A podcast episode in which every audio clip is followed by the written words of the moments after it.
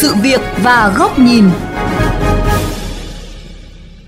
Thưa quý thính giả, sau thời gian tạm lắng vì dịch Covid-19, nạn ăn xin lại tái diễn, đặc biệt là ở các đô thị lớn như Hà Nội và thành phố Hồ Chí Minh. Nhất là thời điểm cận Tết, vấn nạn này càng nhức nhối hơn với nhiều biến tướng. Đây sẽ là nội dung được đề cập trong chương trình Sự việc và góc nhìn hôm nay.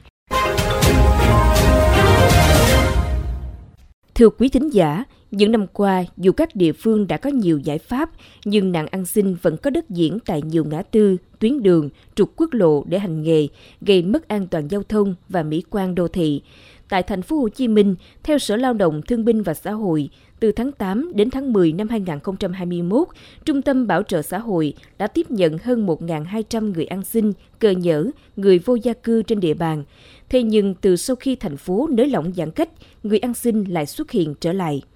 Từ sáng sớm 5 giờ đến 12 giờ khuya, bất kể nắng mưa, hai đứa trẻ nhếch nhác tầm 4 năm tuổi ngồi bệt trên vỉa hè ở ngã tư Võ Thị Sáu Pasteur, quận 3 để xin tiền. Chừng vài lượt đèn đỏ là có người ghé cho tiền từ vài ngàn đến vài chục. Cách đó mấy mét, có người phụ nữ khoảng 30 tuổi cũng ăn mặc rách rưới, trùm khăn che kín mặt, ngồi bán vé số để canh chừng. Cứ đến giờ trưa hoặc tối khuya, người phụ nữ này lại đến chăm sóc, cho ăn, lấy tiền xin được từ hai đứa trẻ. Một nhóm trẻ khác tại ngã tư Bảy Hiền, quận Tân Bình, cứ chiều tối là tràn xuống đường, len lỏi vào dòng xe, chèo kéo xin tiền người đi đường mỗi khi dừng đèn đỏ, thậm chí có cả người nước ngoài treo bảng cần giúp đỡ. Còn một kiểu bán vé số khác lạ tại ngã tư Trần Quang Khải, Đinh Tiên Hoàng, quận 1, người đàn ông cầm trên tay vài tờ vé số với dòng chữ khiếm thị cần giúp đỡ, nhưng đến giờ nghỉ lại có người phụ nữ chạy xe máy đến đón về, hay một người khuyết tật ngồi bên đường trên đường Lý Thường Kiệt, quận 10, mở loa rao bán vé số bằng chất giọng ngọng nghịu, khó nghe. Có thể dễ dàng bắt gặp địa bàn hoạt động của các nhóm cái bang này hoạt động từ sáng đến tận 24 giờ khuya, rải khắp các quận huyện trong thành phố như chợ Tân Định, quận 1, ngã tư Trường Chinh, Tây Thạnh, quận Tân Phú, đường 3 tháng 2, quận 10, quốc lộ 1, quận Bình Tân, xa lộ Hà Nội, thành phố Thủ Đức, gây bức xúc cho người đi đường. Tôi thấy cũng liên tục luôn, có một đứa lớn và một đứa nhỏ, nhằm khi gần nó bắt đầu nó nhảy ra, cái đèn đèn xanh nó bắt đầu nó chạy cho vô thấy ờ, lắm lúc nó cà lòn cà lòn, ban đêm á, là nó mặc đồ tối mà nó lù lù lù, anh giật mình hoài, anh chơi giới hoài cái gì. Với muôn kiểu cảnh diễn, những đứa trẻ ăn xin lang thang chạy xuống dòng xe cộ hay ngủ ly bì ẩm trên tay, người nước ngoài, người già, người khuyết tật, khiếm thị, cần tiền chữa bệnh hiểm nghèo, cần tiền về quê hay ngụy trang ngồi xe lăn bán vé số, bánh kẹo, tăm bông. Đủ mọi lý do, mọi hoàn cảnh, càng thương tâm càng thiếu may mắn đều được dựng nên để tận dụng lòng thương, lòng trắc ẩn của người đi đường, hòng kiếm tiền bất chính. Mình thấy mấy đứa trẻ, người già ăn xin ở các ngã tư đường thì mình thấy thương lắm. Cũng thỉnh thoảng cũng ghé cho này kia đi thì thấy cái, cái hướng mà khúc khu nhịp vĩnh lộc á nó ngồi tập lum hết trơn nói chung là em ít cho tiền lắm em cho bánh trái hay là cho nước uống không theo ông Đặng Hoa Nam, Cục trưởng Cục Trẻ Em, việc chăn dắt trẻ em ăn xin trên đường phố, dù là người ngoài hay là cha mẹ ruột, cũng là hành vi vi phạm pháp luật. Hiện nay là hành vi sử dụng ừ, trẻ em ấy lang thang xin ăn ở trên đường phố cho dù đấy là các cái đầu nậu, các cái đường dây tổ chức hoặc là uh, gia đình họ hàng hoặc thậm chí là chính cha mẹ các em thì đều đây là những hành vi vi phạm pháp luật. Đồng tình quan điểm, luật sư Nguyễn Văn Hậu, phó chủ nhiệm đoàn luật sư thành phố Hồ Chí Minh cho rằng, nạn ăn xin không chỉ xảy ra tại thành phố Hồ Chí Minh và các địa phương trong nước mà ngay cả ở các nước phát triển, nhưng nếu không kiên quyết xử lý thì vấn nạn sẽ tiếp tục tồn tại và ngày càng trầm trọng, đặc biệt là các thành phố lớn và đông dân như thành phố Hồ Chí Minh. Trong đó các hành vi tổ chức chăn dắt, trục lợi người cao tuổi, trẻ em, người khuyết tật cần bị xử lý nghiêm theo quy định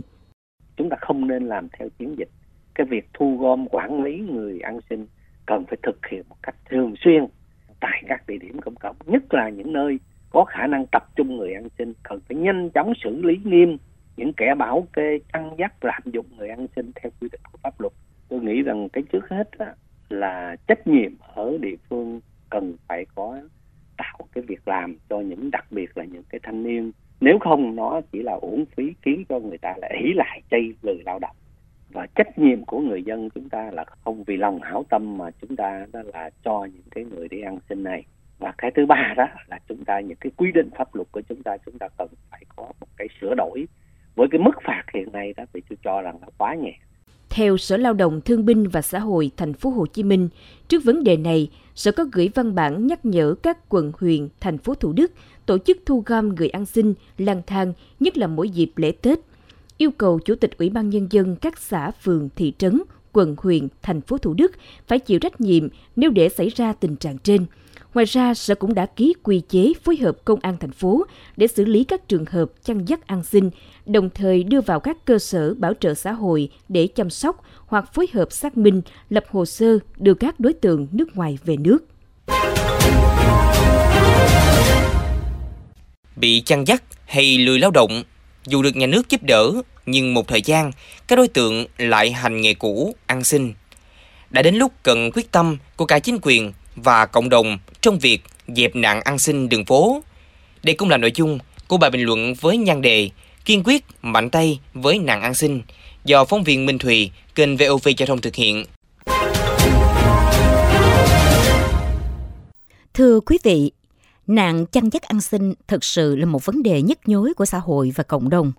Không chỉ tác động xấu đến những chuẩn mực đạo đức, mà còn làm xấu đi hình ảnh của đô thị văn minh, hiện đại nhất là các đô thị lớn như Hà Nội và thành phố Hồ Chí Minh có kinh tế phát triển, nhiều người nhập cư nên số lượng người ăn xin có xu hướng đổ về nhiều hơn. Hàng năm, thành phố đã triển khai nhiều chính sách, huy động nhiều nguồn quỹ nhằm hỗ trợ giải quyết tình trạng này, nhưng kết quả vẫn chưa được như mong muốn. Sau đợt dịch COVID-19 vừa qua, thì việc lợi dụng người yếu thế, người khó khăn trong xã hội để tổ chức ăn xin lại tái diễn tràn lan. Dù lực lượng chức năng địa phương đã nhiều lần ra quân nhưng vẫn chưa thể xử lý dứt điểm vì các đối tượng chăn dắt ngày càng tinh vi như giả dạng bán vé số, bán tăm bông, giả bệnh tật, giả nạn nhân bị cướp giật để xin tiền người qua đường. Thậm chí có một phương thức làm ăn chuyên nghiệp như nhà thầu ở các thành phố lớn về những làng quê nghèo, tuyển dụng những đứa trẻ để làm nghề ăn xin. Chưa kể, lòng trắc ẩn của người dân vẫn còn cho tiền bạc người ăn xin, lang thang, vô gia cư.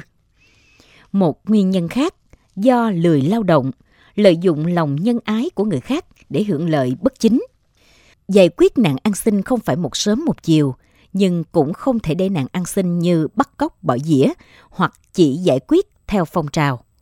Do đó, cơ quan quản lý nhà nước, đặc biệt là sự phối hợp chặt chẽ giữa Ủy ban Nhân dân công an cơ sở các cấp phường xã thị trấn, trật tự đô thị trong việc rà soát, nắm địa bàn, thu gom, giúp đỡ kịp thời các đối tượng khó khăn, vô gia cư, người yếu thế, đưa vào các trung tâm bảo trợ xã hội nuôi dưỡng chăm sóc.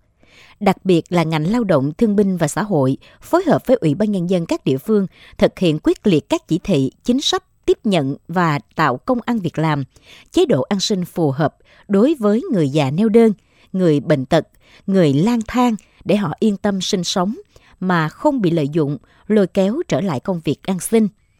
Đặc biệt, ngành công an phải theo dõi, bắt xử lý hình sự mạnh tay với các đối tượng lạm dụng, chăn dắt người ăn xin để răng đe. Không nên đơn thuần chỉ dừng lại xử phạt hành chính do mức phạt còn quá nhẹ so với số tiền trục lợi có được.